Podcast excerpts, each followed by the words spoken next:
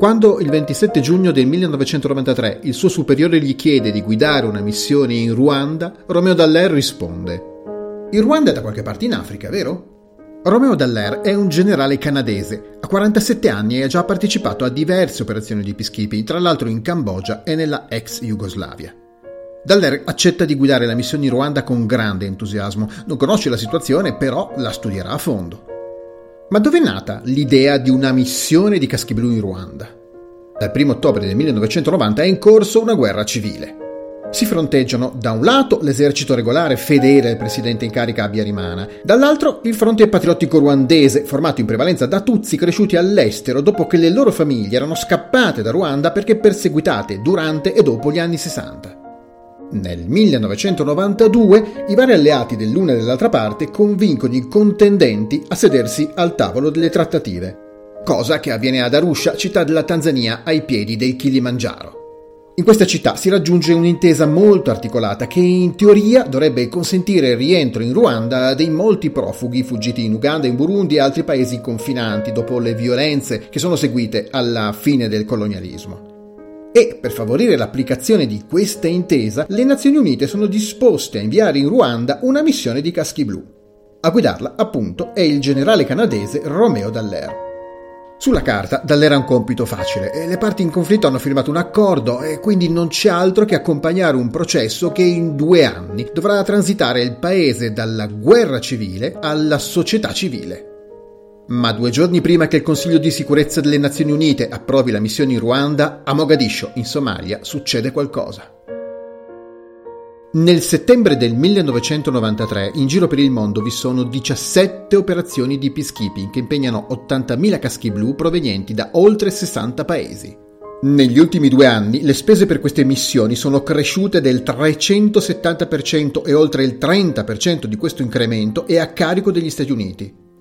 Un impegno voluto dal presidente Bush per uscire dall'isolamento imposto da Reagan negli anni precedenti. La missione simbolo di questo nuovo corso viene lanciata in Somalia nel 1992. Lo scopo di questa missione è soccorrere i civili, affamati prima dalla lunga dittatura di Siad Barre, ora dalla violenza dei signori della guerra. I caschi blu hanno grandi poteri, tra cui far uso della forza per ridurre alla ragione i combattenti, requisire armi, arrestare pericolosi criminali di guerra. Eppure hanno vita dura. Tutto crolla il 3 ottobre del 1993. Quel giorno le truppe americane, nel tentativo di catturare alcuni capi dell'esercito di Aidid, uno dei signori della guerra, assaltano quella che presumono essere la sua base. L'operazione viene condotta da un corpo di ranger, cioè soldati altamente specializzati, che, mentre sono sulla strada del rientro, vengono attaccati in massa dai miliziani. Il bilancio finale degli scontri è di 500 o forse 1000 somali uccisi, 2 elicotteri USA abbattuti, un pilota rapito, 18 militari statunitensi ammazzati e 73 feriti. È la prima seria grana di Bill Clinton in politica estera e i suoi avversari la sfruttano a dovere. Il governo viene criticato per essersi infilato in una situazione tanto complessa e per difendersi scarica tutta la colpa sulle Nazioni Unite, affermando che è stato il segretario generale a trascinare gli Stati Uniti in Somalia e a trattenervi le truppe statunitensi più del necessario. Non è assolutamente vero e anche il New York Times smentisce il governo di Washington, ricordando che questa operazione del 3 ottobre è stata pianificata, voluta, guidata dal Pentagono in modo autonomo rispetto alle Nazioni Unite, che non erano neanche state avvisate se non quando poi il disastro è accaduto. È in questo clima che il Consiglio di sicurezza discute l'UNAMIR, cioè la missione di assistenza per il Ruanda. Gli Stati Uniti di questa missione non ne vogliono sapere. Altri paesi invece la sostengono, convinti che possa andare a finire bene. I dirigenti dell'ONU sono in particolare molto ottimisti. In Ruanda, a loro dire, ci sono tutte le condizioni affinché la missione vada benissimo e così l'immagine dei caschi blu e delle Nazioni Unite stesse verrebbe rilanciata. Romeo Dallaire, per parte sua, vorrebbe 5.500 soldati, tra cui una forza di reazione rapida, che possa muoversi agilmente e imporre la pace. Ma capisce presto che il consenso politico per questa opzione non c'è. Una missione così forte è impossibile. Dallaire ottiene 2.548 soldati che potranno mantenere la pace, non imporla. È la possibile opzione ragionevole, così almeno la definisce lui, e confida il generale canadese che sarà sufficiente. Si sbaglia e se ne accorgerà presto. Dallaire è stato in Ruanda in una missione di monitoraggio nell'agosto del 1993, ma la missione vera e propria comincia il 22 ottobre seguente. E Dallaire ci mette veramente poco a capire che la situazione in Ruanda non è tranquilla come credeva e come continuano a credere i suoi capi alle Nazioni Unite. Capi tra cui c'è Kofi Annan, quel Kofi Annan che diventa di lì a poco segretario generale delle Nazioni Unite, ma che in quel momento ricopre il ruolo di vice segretario con delega alle operazioni di peacekeeping. Il 21 ottobre del 1993, cioè il giorno precedente l'arrivo di Dallaire a Kigali, in Burundi viene ammazzato il presidente. Melchior Ndadaye, la vittima, era un Hutu. La sua presidenza era simbolo della possibile convivenza fra Hutu e Tutsi. Ad ucciderlo, però, sono stati dei militari Tutsi e dopo la sua morte il paese sprofonda nel caos. Vengono uccise tra 30.000 e 50.000 persone e centinaia di migliaia di burundesi, soprattutto Hutu, scappano nel sud del Ruanda. La comunità internazionale non si muove. In giro per il mondo ci sono già troppe missioni. Che qualcuno possa muoversi per il Burundi davvero è fantasia. In questi campi profughi ci vanno invece gli estremisti Hutu del Ruanda. La loro assistenza umanitaria però non è disinteressata. Tra gli Hutu scappati dal Burundi vogliono reclutare manodopera per il loro obiettivo in Ruanda, l'eliminazione dei Tutsi.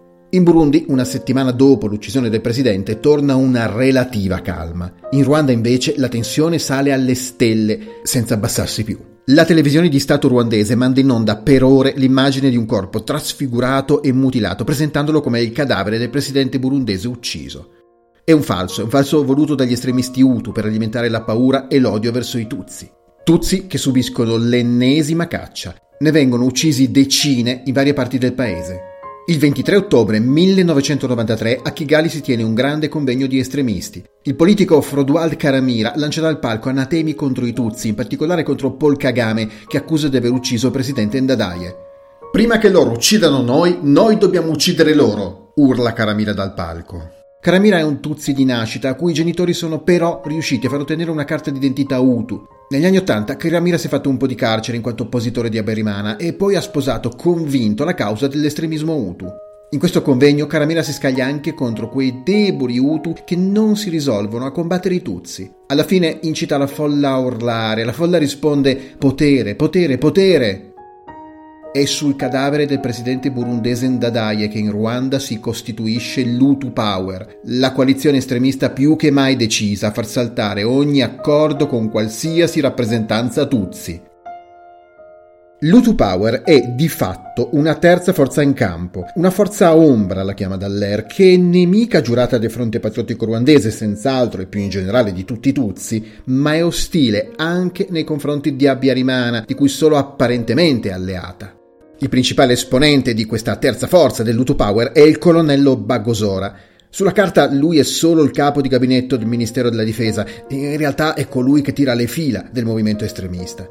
Bagosora è riuscito anche a prendere parte ai colloqui di Arusha, così da riuscire a essere ben aggiornato su quello che succede. E quello che succede agli estremisti non piace. Se gli accordi di Arusha entrassero effettivamente in vigore, loro perderebbero un sacco di privilegi, non sarebbero più la classe eletta, l'elite del paese che invece sono adesso.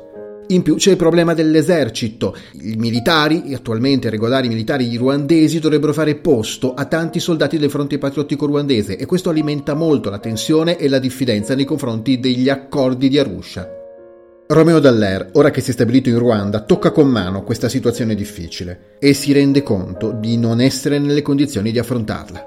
Il contingente che deve guidare è particolarmente assortito. 942 caschi blu provengono dal Bangladesh, 843 dal Ghana, 440 dal Belgio e i rimanenti da oltre 20 differenti paesi. 331 di questi militari sono osservatori, dunque non portano armi. E non che gli altri siano meglio equipaggiati, non essendo dotati né di elicotteri, né di carri armati, né di artiglieria. I veicoli leggeri di cui i militari vengono forniti sono pochi e di seconda mano, essendo già stati utilizzati nella missione in Cambogia. I veicoli in più che giungono successivamente sono di fabbricazione russa, con il manuale di istruzioni in russo, che è una delle poche lingue non parlate nella babele della missione. I problemi logistici sono tanti e inattesi. Se chiedi dei segnalatori luminosi devi specificare che vuoi anche le batterie e le lampadine, se no arrivano senza, spiega Dallaire. E certo, i caschi blu non godono del favore della stampa locale. Il numero di gennaio di Kangura titola a piene colonne che la missione ONU ha l'obiettivo di consegnare Ruanda nelle mani dei sanguinari ribelli Tutsi. Il direttore Ngezzer assicura però ai suoi lettori: la storia insegna che le forze di pace sono sempre codarde. E rivolgendosi alla stessa UNAMIR le consiglia di non intromettersi nelle faccende ruandesi. Lasciate che quello che sta covando sotto le ceneri esploda. A quel punto verrà versato un bel po' di sangue. Pure RTLM, la radio, accusa l'UNAMIR di essere alleata al fronte patriottico ruandese, e ciò è anche colpa delle donne Tutsi, ammagliatrici che hanno circuito i caschi blu, compreso il capo, vale a dire Dallaire, che tra i collaboratori di Habyarimana viene definito semplicemente il Tutsi. Il mattino del sabato 8 gennaio 1994 a Kigali scoppia il caos. I miliziani Interahamwe scendono in strada e tra loro vi sono, in borghese, militari della Guardia Civile e ufficiali della prefettura. Sotto lo sguardo della polizia ruandese che resta immobile, questi sfasciano tutto quello che incontrano e gridano slogan contro i caschi blu belgi. Nel tardo pomeriggio di 2 giorni dopo, l'Hutu Faustin Tuagiramungo, che secondo gli accordi dovrebbe guidare il governo di coalizione che porterà il paese alle elezioni, si reca nell'ufficio di Romeo Dallaire. Tuagiramungo è agitato, spaventato, chiede di poter parlare in privato. Escono sul balcone dove nessuno li può sentire. Tuagiramungo dice di essere entrato in contatto con qualcuno dentro gli Interahamwe, qualcuno che ha informazioni importanti da passare all'UNAMIR. Dallaire freme, capisce che è l'occasione per incontrare la forza ombra, quegli estremisti la cui presenza gli è evidente da mesi, ma che ancora non è riuscito a individuare. Congeda l'uomo politico e chiama Luc Marchal, il suo vice. Sarà lui a incontrare l'informatore. L'uomo, l'informatore, che si presenta come Jean-Pierre, è un ex ufficiale della Guardia Presidenziale passato a fare l'addestratore capo degli Interahamwe. Il suo capo diretto è un leader del partito del presidente Habyarimana. Jean-Pierre parla a Luc Marchal della manifestazione del sabato precedente, l'8 gennaio. Il progetto era, in mezzo alla confusione, di eliminare un po' di deputati dell'opposizione, loro e qualche soldato blu belga, chiarisce, perché se ammazziamo alcuni dei vostri sgombrerete il campo e noi potremo andare avanti con il nostro lavoro. Quale lavoro? Chiede Marchal. L'eliminazione dei Tutsi. Ma io non sono d'accordo. Il fronte patriottico ruandese è il nostro nemico, io voglio che venga battuto, però non voglio che vengano uccisi degli innocenti, anche se Tutsi. Marchal chiede maggiori spiegazioni. Prima che voi delle Nazioni Unite arrivaste, il nostro compito era di proteggere Kigali dagli attacchi del fronte patriottico. Dopo ho ricevuto l'incarico di fare un censimento di tutti i Tutsi che vivono qui nella capitale. È un modo per preparare la lista di quelli da far fuori. Davvero? E come? Chiede Marchal. Abbiamo armi, bombe, macete. I miei ragazzi sono addestrati a uccidere nei corpo a corpo.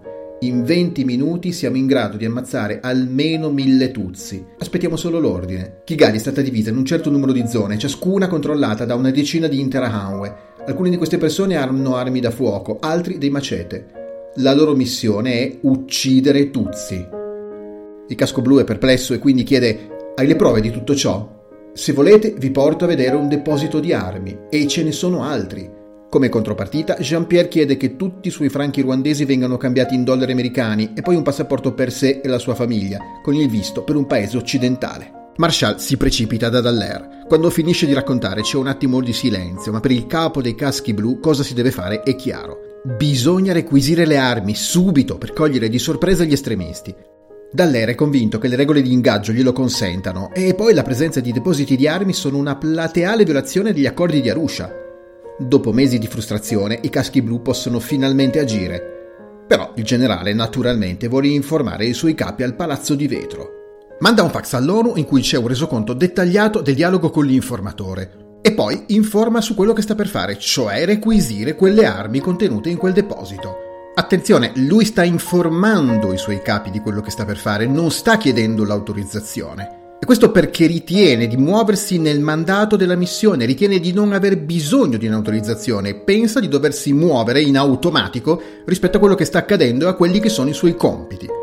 E forse è per questo che la risposta da New York, dai suoi capi, a firma di Kofi Annan, arriva immediatamente ed è una risposta sconcertante.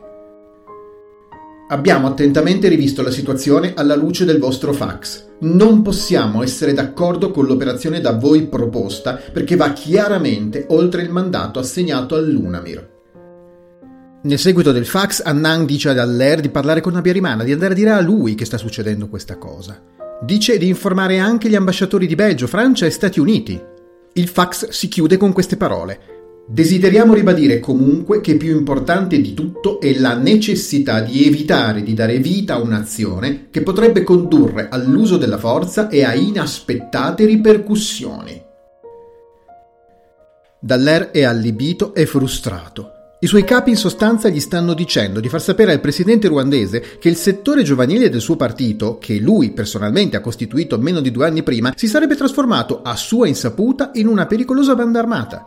E come se non bastasse, il generale Dallaire deve chiedere ad Habyarimana di prendere provvedimenti, ma anziché dire se no li prenderemo noi, deve minacciarlo di andare a dire tutto al Consiglio di sicurezza, a cui peraltro non verrà mai detto niente del genere. Il Consiglio di sicurezza queste cose non le saprà mai. Insomma, la replica che ha ricevuto Dallaire è inverosimile. Ma perché? Le spiegazioni possibili sono 2. Una è stata detta più volte. I collaboratori di Annan hanno spiegato che non volevano un'altra Somalia. Se l'intervento per requisire le armi fosse finito in uno scontro armato, poteva succedere esattamente quello che è accaduto a Mogadiscio. Morte di caschi blu, morte di civili somali e poi alla fine la chiusura della missione. L'altra ragione non è mai stata detta esplicitamente, ma forse è abbastanza palese. A New York di Dallaire non si fidano. Annan e i suoi collaboratori non si fidano della persona che hanno sul campo a gestire questa delicatissima situazione. E forse questo accade perché Annan e i suoi collaboratori hanno troppa fiducia negli accordi di Arusha, hanno troppa fiducia nel fatto che Habyarimana in particolare, ma anche questa famosa terza forza, li vogliano rispettare. In quest'ottica i resoconti di Dallaire sono stonati, non riportano il quadro della situazione così come ce l'hanno in mente loro. Il generale canadese capo dei caschi blu però continua. Il fax dell'11 gennaio è forse l'allarme più clamoroso tra tutti quelli che non vengono ascoltati, ma non è certo l'unico. Non è certo l'unico avvertimento che Dallaire manda a New York per avvisare che la situazione è veramente grave, si sta preparando qualcosa di ancora peggio.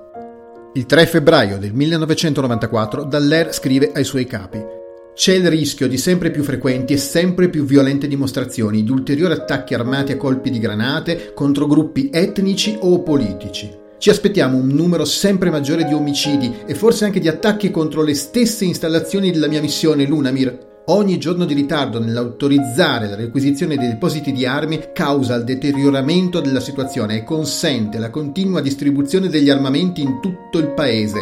Il risultato sarà la totale impossibilità per l'UNAMIR di rispettare il proprio mandato. Dall'ufficio di Annan arriva una risposta che non cambia la situazione. Siete autorizzati ad assistere le autorità ruandesi nello scoprire i depositi di armi, ma ricordate che il vostro mandato non vi permette di agire da soli. Una risposta che dimostra una cosa. L'ufficio di New York, agli ordini di Kofi Annan, crede che le autorità ruandesi siano interessate a confiscare le armi, piuttosto che a distribuirle. Complessivamente, tra gennaio e metà marzo del 1994, Dallaire chiede a New York almeno 6 volte maggiori risorse e libertà di movimento, ma i suoi superiori all'ONU rifiutano sempre. Eppure, nonostante i suoi capi non lo ascoltino, Dallaire a qualcuno dà fastidio. La Francia ha scritto al governo canadese chiedendo di richiamarlo a casa.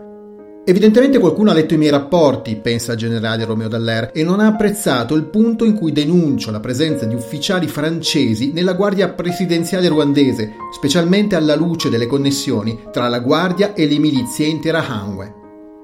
Va detto che Dallaire non è l'unico a denunciare l'aggravarsi della situazione. Lo sostengono diverse associazioni per i diritti umani, alcuni giornalisti, e lo sostengono anche alcuni alti esponenti del governo belga.